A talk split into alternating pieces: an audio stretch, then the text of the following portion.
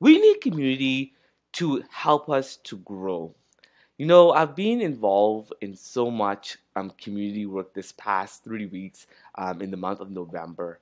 And, you know, community has shown us that we need to grow together.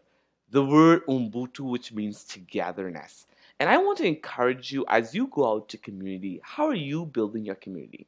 What are you doing to help survive all the issues that is going on? How are you being an ally in community? The next few episodes talks about being vulnerable, being um, connected with community from a listening perspective. How are we listening? How are we opening our ears to listen? What does those listening skills mean to you? Because community needs us to listen. That's one of the ways that we're going to grow.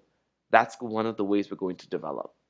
That's why we need community because of that togetherness, that human connection, and those listening areas. You you feel you feel heard when when you're part of a community, and you feel very welcome.